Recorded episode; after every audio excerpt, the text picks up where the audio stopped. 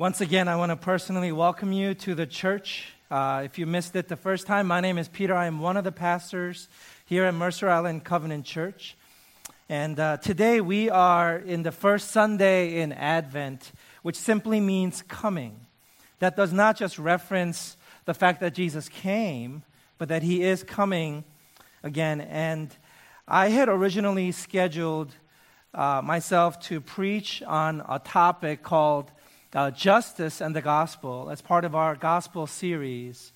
Uh, but uh, about, about a week and a half ago, I really uh, felt that this was actually the topic I was to speak on today. And the topic I want to address is the topic of acceptance.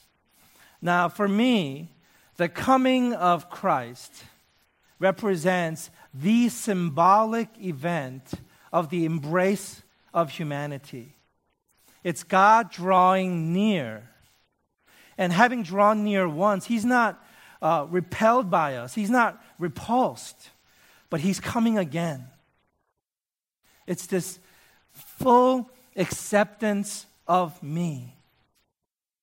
God cares, He loves, and He's going to draw nigh. And that's what Advent is for me in, in many different ways.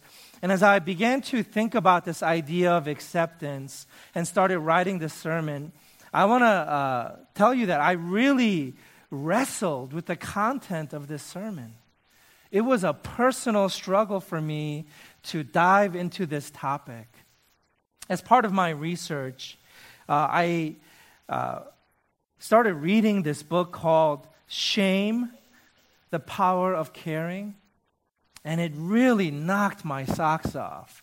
And it was pretty hard for me to differentiate myself and my own story and my own personal issues from the content of the sermon. And I think that's where most of the wrestling came from. And uh, to, to be totally upfront with you, I feel so just thick right in the middle of it.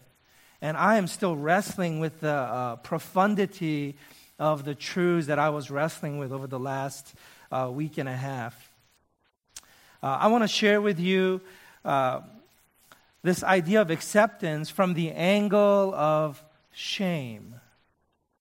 Now, uh, shame, according to uh, you know all the research that I did, really is a very large topic. And the book that I referenced earlier called Shame, the Power of Caring. It's by a man named Gershen Kaufman. He studied in Columbia University and in Rochester University, and now is the professor at the enemy of my alma mater, uh, Michigan State. Um, and so I really don't care to embrace what he has to say, but it gripped me. And uh, he is uh, the premier sort of uh, student of this idea of shame. And his book, uh, by that title is the groundbreaking work on this idea of shame. I think for the most part, Westerners have uh, uh, ignored this idea for the large part. But what Kaufman argues is that shame is actually one of the most basic driving forces of humanity, human relationships, the self and how we relate to the self, how the self is presented to the world, and how the world receives or rejects the self. Now, it was, it was just sort of, um, you know, um, there's this idea that there's four essences to the world there's like wind and fire and water and air. And uh, some philosophers believe that there's a fifth element that would explain all the other elements. And this element is called the, the quintessence. And so when we say something is the quintessential, we're talking about sort of the unifying theory of the universe. And I think I had sort of a quintessential moment uh, with this idea of shame. That shame really is a large topic that explains most things in life. And I begin with this because the passage that was read for us, the story, some of you have read it many times before, have heard many sermons on this topic, have done Bible studies on it. Some of you have, may have never uh, understood that story within the framework of shame and acceptance. But I, I think if you don't understand it from that perspective, you really are missing the point of the story. And so um, I want to spend a couple of minutes framing this topic of shame and acceptance so that we can better understand uh, the story. Now, Kaufman, in his book Shame, basically uh, says that we all have needs. True? True. I have needs, you have needs. And if we find the courage enough, or if we have enough trust in somebody, we begin to communicate and present this need to somebody. Right? And so that's us making ourselves vulnerable, making, uh, creating an opportunity for the other to meet a need. Now, if we experience an ignoring or a rejection of this need that we just presented, we experience what he calls shame. And shame is a feeling of illegitimacy, a feeling that we are bad and therefore our needs were illegitimate because our needs were bad. They don't deserve to be looked at, they don't deserve to be seen, they don't deserve to be responded to, they deserve to be ignored. And that's why our needs weren't met. We shift immediately from having our needs ignored to ourself being ignored, to our needs being illegitimate, to ourself being illegitimate. And then as that feeling begins to sour and fester in us, and this festering and souring happens in a fraction of a second, we begin to feel a sense of anger or what Kaufman calls rage. And then we become filled with feelings and thoughts of rebellion. And now Kaufman doesn't say this, but it really fit in with my understanding of what sin is. My def- working definition of sin is finding illegitimate ways of meeting legitimate needs. When you have a legitimate need, but it's not met, and you feel anger about that because you are feeling shame about that, then you begin to have a rebellious spirit.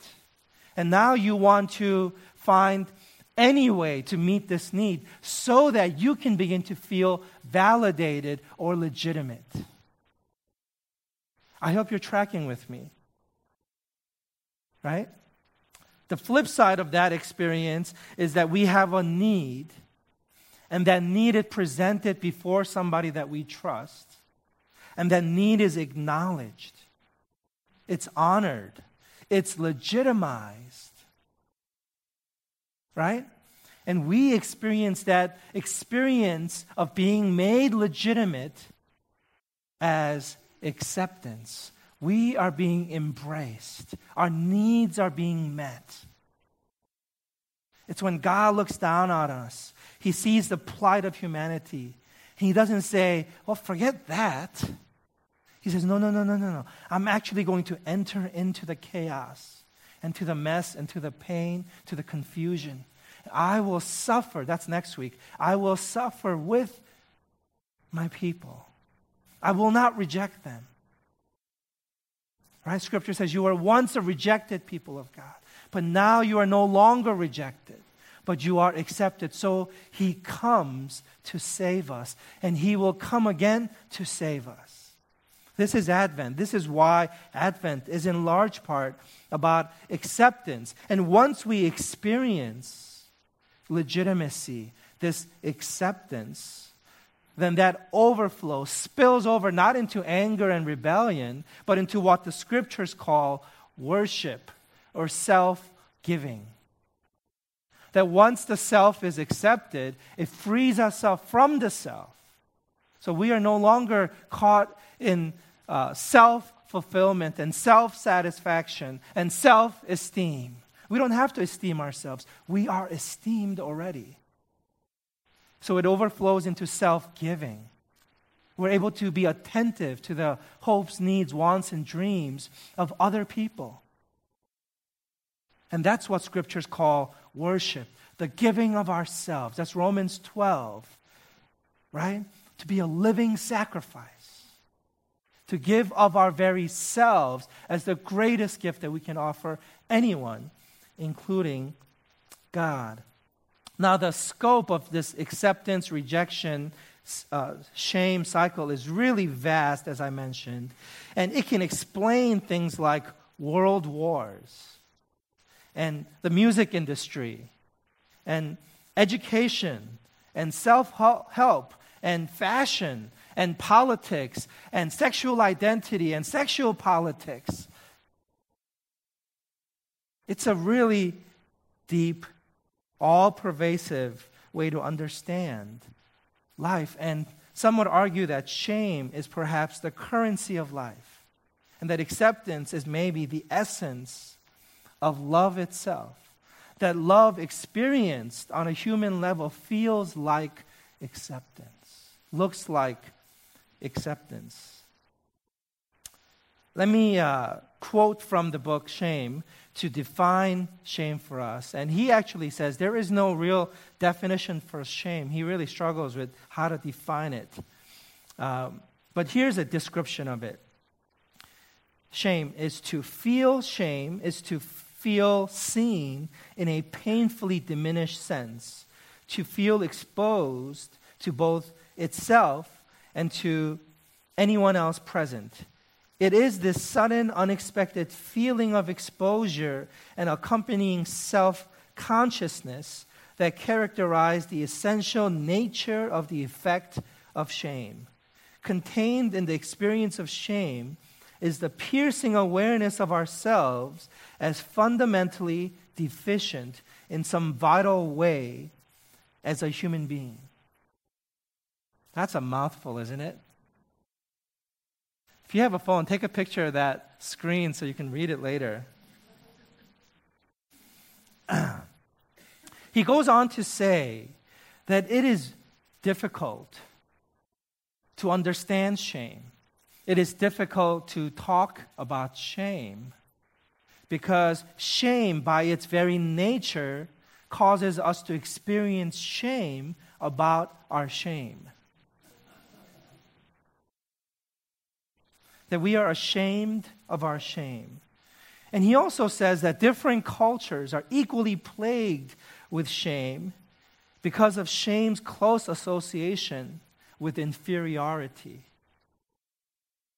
That it takes nothing for us to feel less than the person sitting next to us who are simultaneously feeling less than us. But we can't ever know that because we can't talk about shame because we feel shame about shame. So here we are in our own silos, in our own cone of silence about shame, assuming very sincerely that we are less than, the very people who feel less than.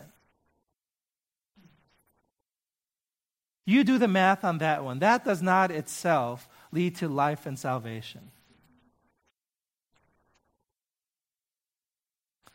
Now, I think if I give you a pretty uh, standard example of how shame is uh, experienced by a child, I think that will kind of be a light bulb moment. It was for me.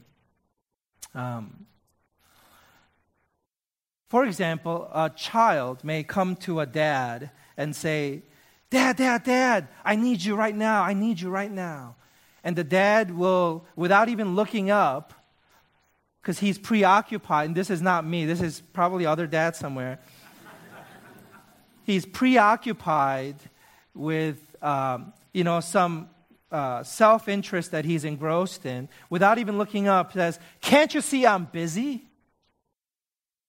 And puts up a hand just to uh, visually block himself off into in his, in his world, that he, in his own world that he was sucked into right? And the child immediately experiences a sense of, experiences a sense of rejection. You could imagine that. Now, this feeling of rejection of the need immediately changes to feel like a rejection of the self. This need of mine is illegitimate. Therefore, I am illegitimate. I must be bad. That's why my dad won't look my way. My dad won't meet my need. Now, the child isn't processing this in terms of articulation, but the neurons are firing, right? And the consciousness is battling this battle. Okay?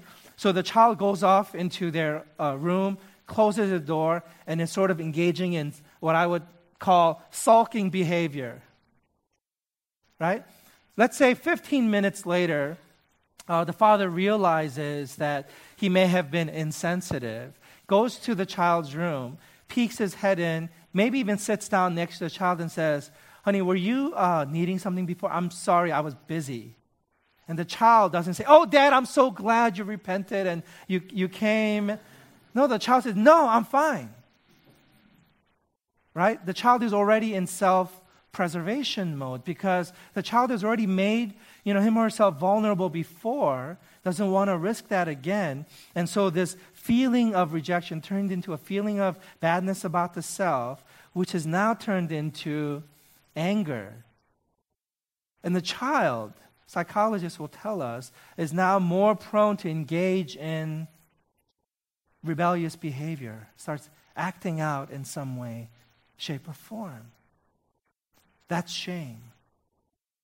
And that repeats itself all day, every day, for the rest of our lives. Not just between parent and child, but between husband and spouse, between manager and employee, between pastor and parishioner, between friends, between siblings, between cashier and customer, between doctor and patient, between educator and student. And it just goes on and on and on.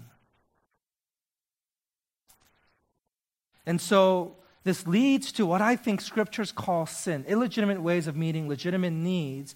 And sin itself becomes what I would and others would call an addiction, which is a dependence on coping mechanisms for traditionally it's pain, but I think maybe a deeper word is shame.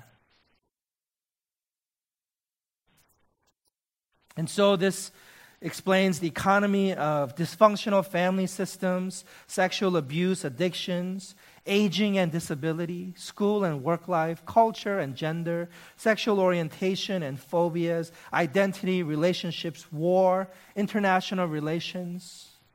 And the list goes on and on and on. Maybe a quintessential unifying theory of the universe. Now, what does this all this have to do with our text? Now, it's amazing to me that Jesus can have uh, just a moment's uh, worth of interaction with this woman, and she is saved, and she is turned around, and her life is changed forever. And I imagine somebody like Kaufman, who's a psychotherapist, um, engaging her in her with her problems. And he would have to spend i don't know maybe 36 sessions at $120 a pop. And here jesus does it in a flash. But i think jesus is addressing this idea of shame and acceptance here in this story just a couple of things i want to point out first thirst and second worship Okay? First, thirst. This woman has spent her whole life trying to quench her thirst for acceptance. Okay? She was born rejected. She's a Samaritan. What that means is that she is what uh, the Jews of her time would have called a half breed.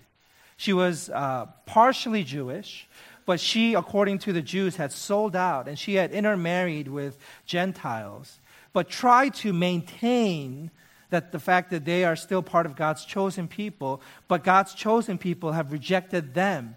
So they were despised, they were avoided, they were actively hated, right? And so she is born as a Samaritan, but she is also born as a woman. What that means is that she is property, she has no rights, and she is tossed to and fro at the will of men, whether they be good or evil. So here she is, rejected, despised, illegitimate. She is born into a framework, context of shame and it was the norm, it was the rule, in fact, that no males talk to females in public in broad daylight, let alone a Samaritan woman. Jesus wasn't, was, in fact, not supposed to ever set his feet on Samaritan soil. And if you look at the map of his journey, you see he went out of his way to go through Samaria. He did not have to go through Samaria. Though the scriptures say he had to, we have to ask, why did he have to?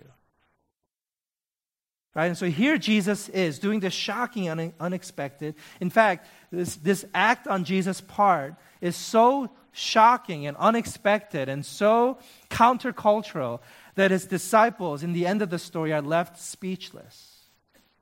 They're left just sort of taking stabs at his motives. What are you, what, what, what's your real ulterior, what, what's really going on here, Jesus? What do you want? Why are you doing this? This is the question that the disciples have.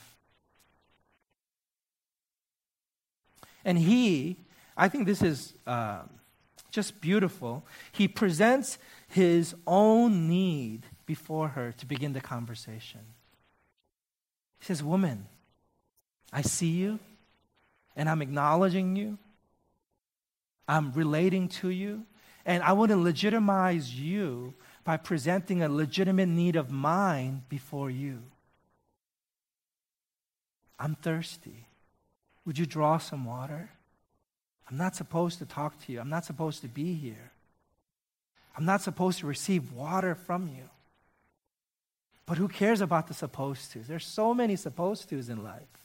My therapist used to have a sign on his back, he had two signs. One said, Lord, please make me the person my dog thinks I am. And the other one said, Don't you shit on me. so many shoulds. And Jesus ignores a bunch of them here. Presents a need before her. And uh, the conversation goes on. If you only knew the gift of God and who it is that's speaking to you, you would ask Him to give you living water. Well, sir, give me this water. How do you have water? Are you greater than Jacob, our father who, who built this well himself? And so she's, her mind is going that way, and this conversation's happening. And finally, she says, Okay, you've talked me into it. Give me this water. And then in verse 16, this is the key turning point verse here in this story. Jesus says, Go call your husband. And it seems like a non sequitur, doesn't it? He's changing the topic. But that's not what's happening. Here's what's happening Jesus is grabbing the corner of her mask and he's ripping it right off. Here's a cultural insight that, that you need to understand what's going on here. Women were considered property, children, slaves. They were not, not, there was no legal or social or religious way for a female or for a wife to initiate divorce. That was absolutely impossible. There's no female that can initiate divorce. What does that mean? If he says, Go call your husband, he's beginning to communicate to her that he knows her, he knows her story, he's read her mail. Right? I have no husband. That's right. You've, in fact, had five husbands, and the man that you are now with, he's not your husband. What does that mean? If she's not allowed to initiate divorce, it means that she has been divorced five times, rejected five times, used and thrown away five times and we don't know what her offense was. It was actually the, the law that if a, a wife appeared before her husband in the morning and her appearance wasn't pleasing to her, He can just say the words, I divorce you three times. I divorce you, I divorce you, I divorce you. And they were divorced. And that was sufficient grounds for divorce. Another rule was if she burnt his breakfast, he was allowed to say, I divorce you, I divorce you, I divorce you, and the marriage is done. She's sent out, kicked out of his home. She has lived a life of rejection, of pain, of illegitimacy, of abuse, and really at the heart of it, shame. And here Jesus rips her mask off and says, Love is not blind. Love does not see less, it sees more. I love you, not because I don't know you, not because I don't know your story, but because I know your story. I know all of you. Therefore, I love you. I understand you. I know your pain. I know the place you come from. And I will meet you exactly where you are at.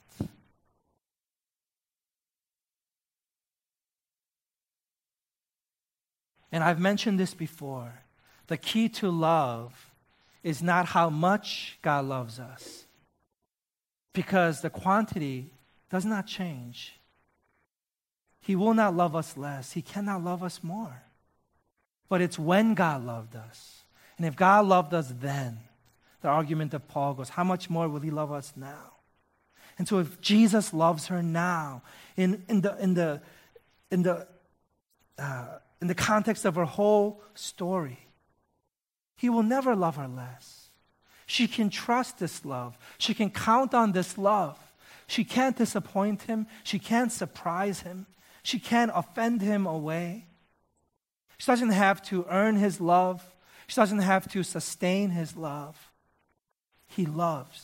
This is his absolute disposition towards her. He is for her refuses to judge her.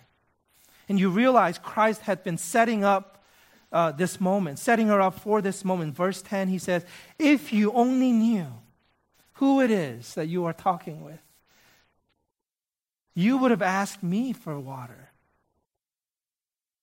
All this thirst you felt your whole life.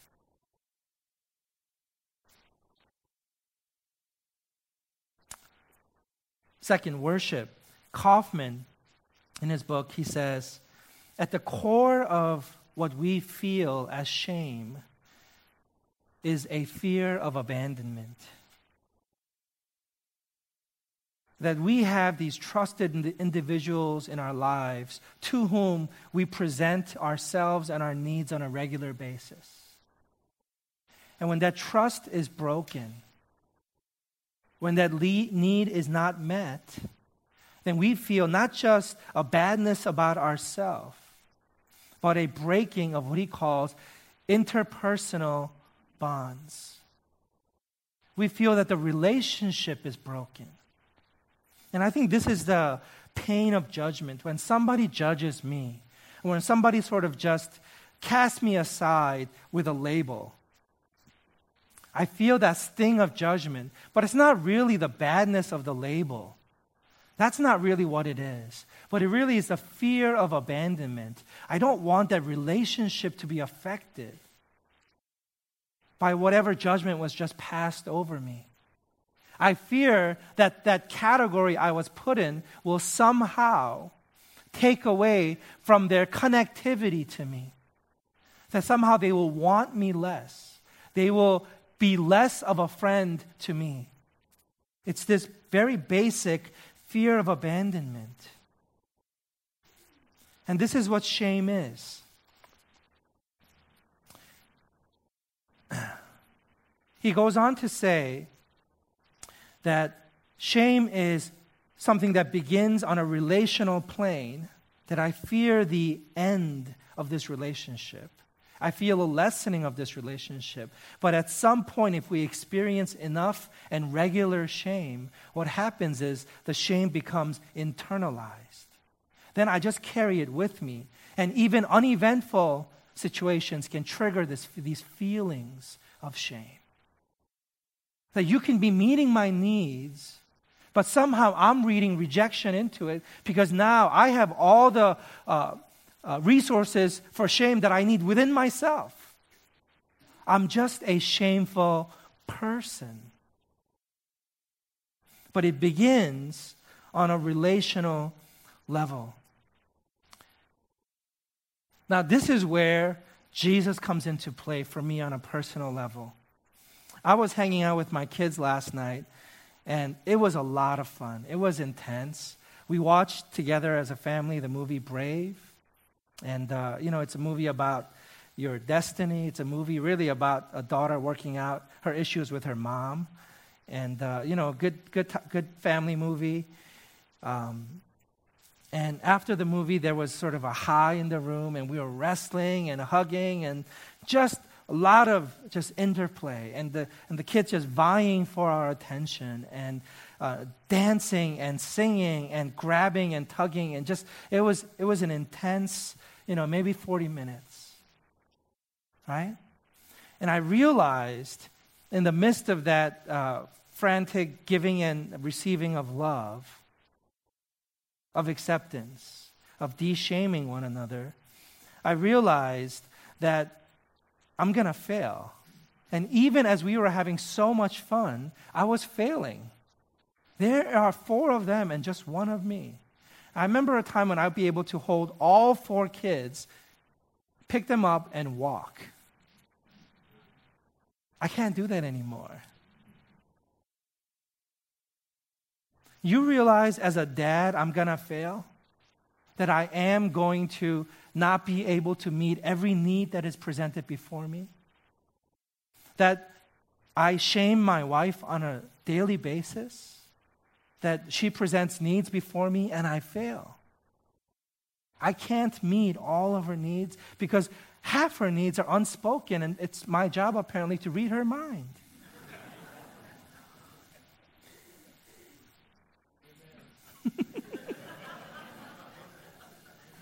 As a pastor, I feel like I fail every day. Do you know this? It is hard to be a pastor. I don't know how to love. I can't. We have come to a place now. It's been three months that I've been here where it's been too long for me to ask you what your name is now. God bless name tags. And I will fail you, continue to fail you. As a citizen, as a son, as a brother, as a friend, as an employee, as a supervisor, as a mentor, I will fail.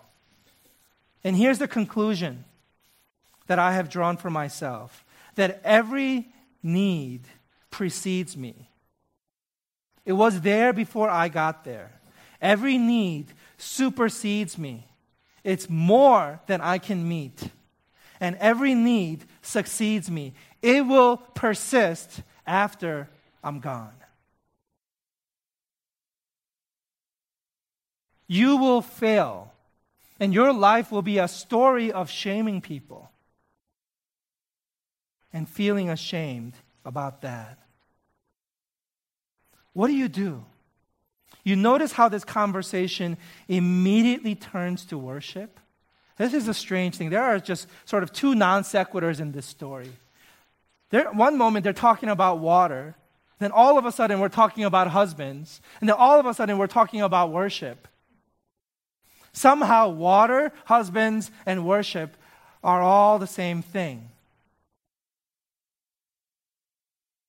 I realize because of the inevit- inevitability of failure, my job is not to meet all of the needs that are presented before me, but it is to point them to God. Because shame, at its basest form, is relational. We are born into this world as orphans, feeling the shame and rejection that only orphans can feel. We are born into this world disconnected from our Creator, our Father. We are born without a lover for our souls. We are born without one who knows us, who sees us, who cares for us. We are born into this world as enemies, as ungodly, as sinners. We are born disconnected. We are born isolated. And so the economy of the world turns. But the world is insufficient. You are insufficient. I am insufficient. Our most basic fundamental need for acceptance doesn't come from each other, but from God and God alone. Hence, the turning of the conversation to worship. The greatest form of acceptance we need is not from human beings, but it is from God our most fundamental relationship is with God. And here is what Jesus is saying when he rips her mask off. And this is why the conversation turns to worship. Jesus is saying this self acceptance is a myth. It's elusive. You will never, ever pin it down. Accepting others is a myth. You will never, ever be able to accept each other. And receiving ex- acceptance from others is a myth. It will never, ever happen. There is no such thing as acceptance here on earth because our world is conditional. Anytime you think you've experienced acceptance, they have accepted some basic standard that you have met by which they are accepting you. That means they're not accepting you, they're accepting their own standards. And even self acceptance, you're not accepting yourself, you are accepting some basic standard by which you have determined yourself to be acceptable. But it's like walking into a court of law and saying, I'm innocent. Who cares? Your voice has no authority. It's the judge and the judge's opinion that matters. And so Jesus is saying, sweetheart, all this acceptance you've been seeking to cover up your shame, that thirst, that thirst is not for man. There's no husband good enough for that. And all the wives said, Amen. That thirst can only be satisfied by me. It's my acceptance that you are looking for. And so, our job and what it means to be a Christian is to say, I am not going to search for self acceptance or acceptance of others anymore. I will accept God's acceptance over me. Who cares if I, I accept me? Who cares if I esteem me? There's no power or authority in that. God, who is my maker, who is the lone authority figure, he accepts me. Everybody else's opinion is invalid. Apostle Paul has a beautiful way of putting this. In 1 Corinthians 4, he says, to the Corinthians. So for me, now they were judging him, they were harsh with him, and he says, So for me, it is a minor matter that I am judged by you or by any human court. In fact, I do not even judge myself. The one who judges me is the Lord. You hear what Paul is saying? He's saying, I don't care what you think about me. In fact, I don't even care what I think about me. I only care what God thinks about me. Then he goes on to say in Romans, Who are you to pass judgment on another servant? Before his own master he stands or falls, and he will stand, for the Lord is able to make him stand. Jesus saying to the woman, Sweetheart, lift up your head. I am the lifter of your head. So Hebrews 4:16 says, boldly approach God's throne of grace. Come, you are accepted. And there, there, in the throne, just as you are, there you will find the grace and mercy to help you in time of trouble. Acceptance is the door through which transformation happens. Here we are so busy shaming each other because we think that's the only tool we have to get other people to change. The one tool we have in our bag is to shame each other, manipulate each other. And God comes and says, No, actually, that doesn't work at all. Now, just a few points of application, and then we'll call it a sermon. I want to invite you to begin to be unashamed of shame. And so, what I want to suggest that some of you might want to do is you might want to share, begin sharing with someone some stories from your life, or what Kaufman calls scenes. There are certain scenes that play over and over and over again that have been an experience of sudden exposure. We experience the stark reality of our deficiency as human beings.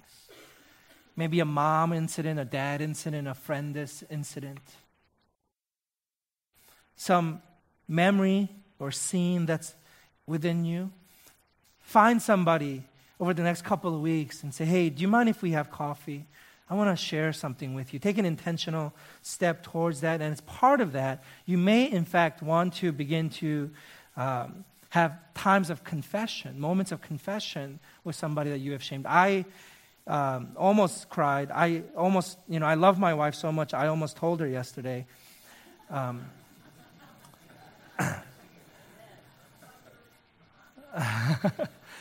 I hugged her and I said, honey, this sermon is rocking my world. And I said, I've been shaming you so much. I'm so sorry about that. And she said, Yeah, you have. And I said, You know, I've been trying to think about this. I don't think you've ever shamed me even once.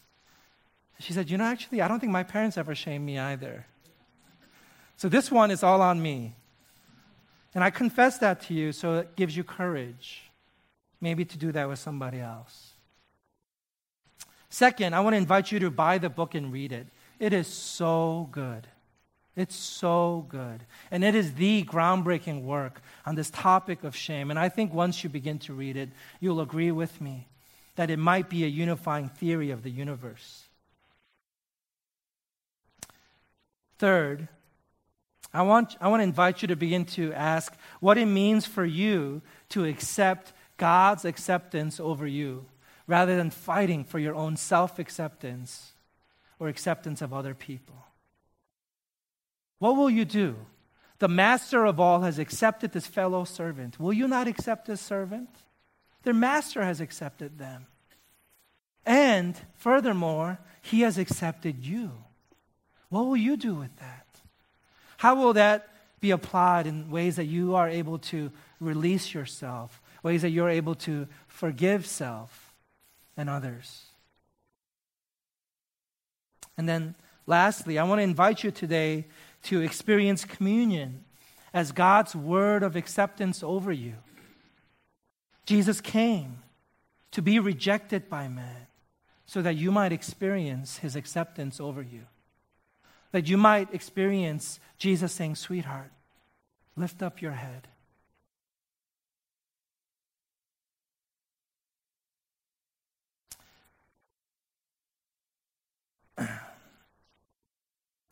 We're going to be doing a couple of things differently today for communion. Uh, we have um, Hawaiian bread. It's nice and absorbent, and it's going to uh, do well uh, for the ways that we serve communion at our church. We, we practice an old fifth century method uh, called uh, intinction. And what that means is that you're going to rip a piece of bread off, and then you're going to dip it into the juice and um, you're going to take it to your seat, or you you could go walk off, off to a corner or uh, somewhere where you can have a private moment if you wish, and take the elements when you are ready. Uh, we also have some gluten-free options available in each uh, in the far corners of the room, if that's uh, something that you would appreciate. And we also have a floater that's walking around, making sure those of you who feel more comfortable being served communion in your seats can also receive communion in that way. Hear now the words of institution, but hear it today as Jesus' words of acceptance, de-shaming over you. On the night in which he was betrayed, he took the bread and breaking it, he said, This is my body broken for you. And then after the meal, he took the cup and he said, This is my blood shed for you for the forgiveness of sins. Take and drink, and as you do, remember me. Can I invite the ushers to come forward?